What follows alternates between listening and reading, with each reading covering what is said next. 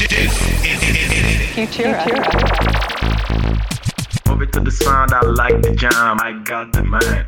Futura. Listen close it, we got the whole stream, come a little bit closer. Futura.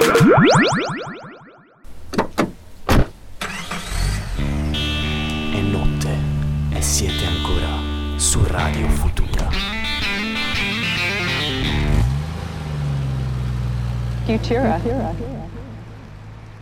Ciao, oggi ho deciso di leggervi le prime pagine di un libro molto breve, ma come si dice, intenso.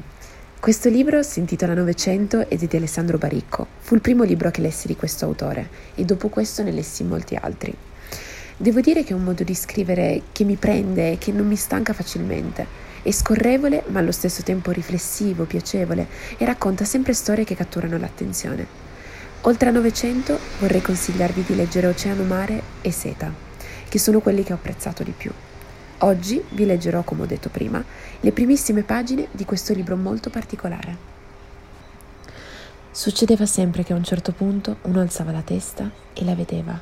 È una cosa difficile da capire. Voglio dire, ci stavamo in più di mille su quella nave, tra ricconi in viaggio, i migranti e quella gente strana e noi.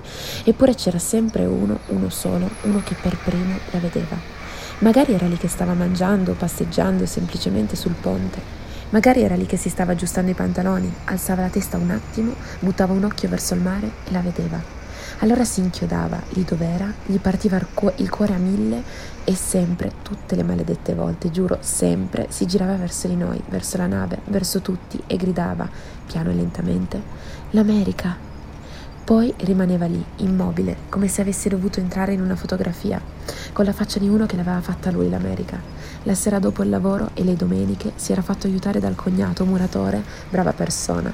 Prima aveva in mente qualcosa in compensato, poi gli ha preso un po' la mano, ha fatto l'America. Quello che per primo vede l'America, su ogni nave ce n'è uno. E non bisogna pensare che siano cose che succedono per caso, no, e nemmeno per una questione di diottrie, è il destino quello. Quella è gente che da sempre ci aveva già quell'istante stampato nella vita. E quando erano bambini tu potevi guardarli negli occhi e se guardavi bene già la vedevi l'America. Già lì pronta a scattare, a scivolare giù per i nervi e sangue che ne so io, fino al cervello e da lì alla lingua, fin dentro quel grido, gridando America! C'era già in quegli occhi di bambino tutta l'America lì ad aspettare. Questo me l'ha insegnato Danny Woodman TD Lemon 900, il più grande pianista che abbia mai suonato sull'oceano.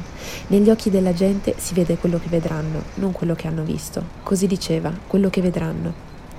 Io ne ho viste di Americhe, sei anni su quella nave, cinque, sei viaggi ogni anno, dall'Europa all'America e ritorno, sempre a mollo nell'oceano. Quando scendevi a terra non riuscivi neanche a pisciare dritto nel cesso. Lui era fermo, lui, ma tu continuavi a dondolare, perché da una, da una nave si può scendere, ma dall'oceano? Quando c'ero salito avevo 17 anni e di una sola cosa mi fregava nella vita, suonare la tromba. Così quando venne fuori quella storia che cercavano gente per il piroscafo il Virginian giù al porto, io mi misi in coda, io e la tromba, gennaio 1927. Lì abbiamo già i suonatori, disse il tizio della compagnia. Lo so e mi misi a suonare. Lui se ne stette lì a fissarmi senza muovere un muscolo. Aspettò che finissi senza dire una parola e poi mi chiese: Cos'era? Non lo so. Gli si illuminarono gli occhi. Quando non sai cos'è, allora è jazz. Poi fece una cosa strana con la bocca, forse era un sorriso, aveva un dente d'oro proprio qui, così in centro che sembrava l'avesse messo in vetrina per venderlo. Ci vanno matti per quella musica lassù. Lassù voleva dire sulla nave e quella specie di sorriso voleva dire che mi avevano preso. Suonavamo tre e quattro volte al giorno, prima per i ricchi della classe lusso e poi per quelli della seconda, e ogni tanto si andava anche da quei poveracci degli immigranti e si suonava per loro, ma senza la divisa, così come veniva, e ogni tanto suonavano anche loro con noi. Suonavamo perché l'oceano è grande e fa paura, suonavamo perché la gente non sentisse passare il tempo e si dimenticasse dov'era e chi era. Suonavamo per farli ballare, perché se balli non puoi morire e ti senti Dio.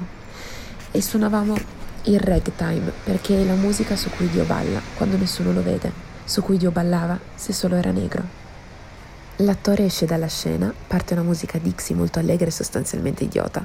L'attore rientra in scena vestito elegantemente da jazzman da piroscafo. Da qui in poi si comporta come se la band fosse fisicamente in scena. Ladies and gentlemen, Meine Damen und Herren, signore e signori, Madame et Messieurs, benvenuti su questa nave, su questa città galleggiante che somiglia in tutto e per tutto al Titanic.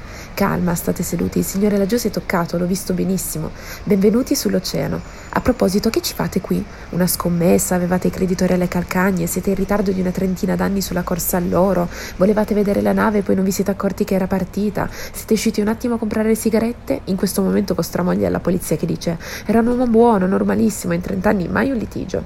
Insomma, che diavolo ci fate qua? A 300 miglia da qualsiasi fottutissimo mondo e a due minuti dal prossimo conato di vomito?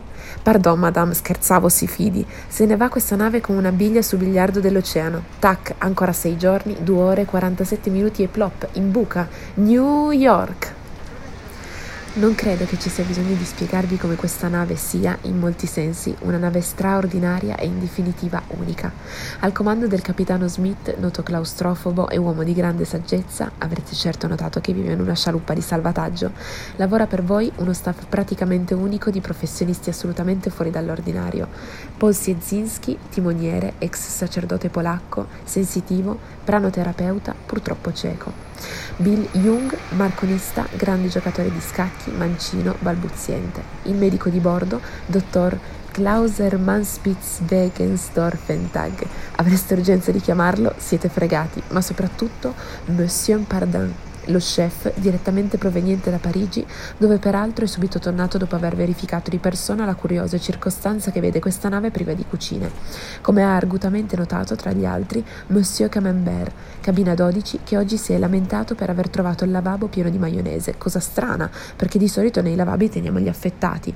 Questo per via dell'inesistenza delle cucine, cosa a cui va attribuita tra l'altro l'assenza su questa nave di un vero cuoco, quale certamente era Monsieur Pardin, subito tornato a Parigi da cui proveniva direttamente, nell'illusione di trovare qui sopra delle cucine che invece, a rimanere fedele ai fatti, non ci sono, e questo grazie alla spiritosa dimenticanza del progettista di questa nave, l'insigne ingegner Camilleri, anoressico di fama mondiale, a cui prego di indirizzare il vostro picaroloso applauso. Credetemi, non ne troverete altre di navi così. Forse, se cercherete per anni, ritroverete un capitano claustrofobico, un timoniere cieco, un marconista balbuziente, un dottore dal nome impronunciabile, tutti sulla stessa nave, senza cucine. Può darsi, ma quel che non vi succederà più, potete giurarci, è di stare lì seduti, seduti col culo su 10 cm di poltrona e centinaia di metri d'acqua nel cuore dell'oceano, con davanti agli occhi il miracolo e nelle orecchie la meraviglia, e nei piedi il ritmo e nel cuore il sound dell'unica, inimitabile, infinita Atlantic Jazz Band. Band in primo piano, l'attore presenta gli strumentisti a uno a uno, a ogni nome segue un breve assolo.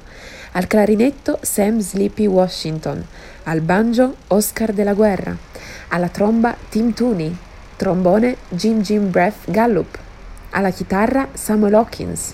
E infine al piano Danny Woodman TD Lemon 900, il più grande. Lo era davvero il più grande noi suonavamo musica, lui era qualcosa di diverso. Lui suonava... Non esisteva quella roba prima che la suonasse lui, ok? Non c'era da nessun'altra parte. E quando lui si alzava dal piano, non c'era più. E non c'era più per sempre. Danny Budmanti di Lemon 900. L'ultima volta che l'ho visto era seduto su una bomba, sul serio. Stava seduto su una carica di dinamite grande così. Una lunga storia, lui diceva. Non ti sei fregato veramente finché hai da parte una buona storia e qualcuno a cui raccontarla. Lui l'aveva una buona storia. Lui era la sua buona storia. Pazzesca a ben pensarci, ma bella. E quel giorno, seduto su tutta quella dinamite, me l'ha regalata, perché ero il suo più grande amico io. E poi ne ho fatte di fesserie, e se mi metto una testa in giù non esce più niente dalle mie tasche. Anche la tromba mi son venduto tutto, ma quella storia no. Quella non l'ho persa. Sta ancora qui, limpida e inspiegabile come solo la musica era quando, in mezzo all'oceano, la suonava il pianoforte magico di Danny Budman di Lemon 900.